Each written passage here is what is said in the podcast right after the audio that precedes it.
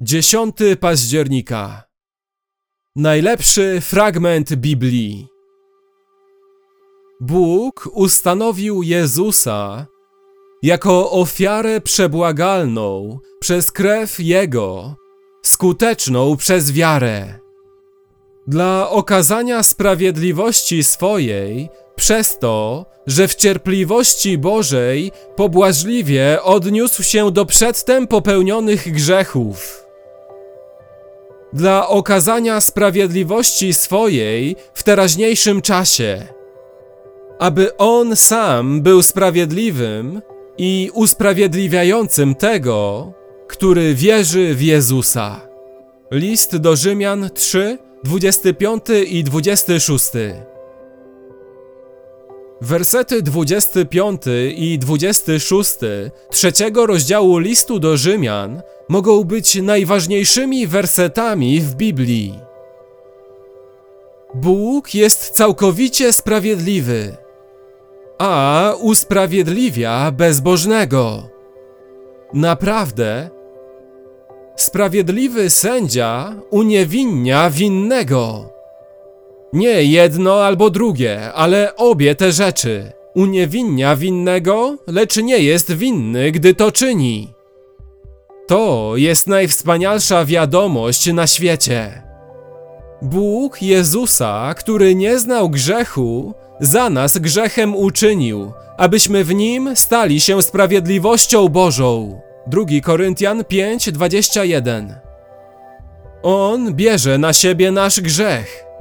My bierzemy Jego sprawiedliwość.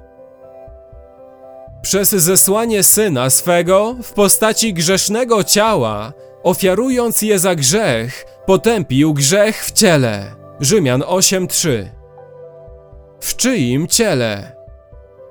W ciele Chrystusa. Czyj grzech jest potępiony w tym ciele? Nasz. Co w takim razie z nami? Nie ma żadnego potępienia. Chrystus grzechy nasze sam na ciele swoim poniósł na drzewo. 1 Piotra 2:24. Chrystus raz za grzechy cierpiał, sprawiedliwy za niesprawiedliwych, aby was przywieść do Boga. 1 Piotra 3:18. Jeśli wrośliśmy w podobieństwo Jego śmierci, wrośniemy również w podobieństwo Jego zmartwychwstania. Rzymian 6:5.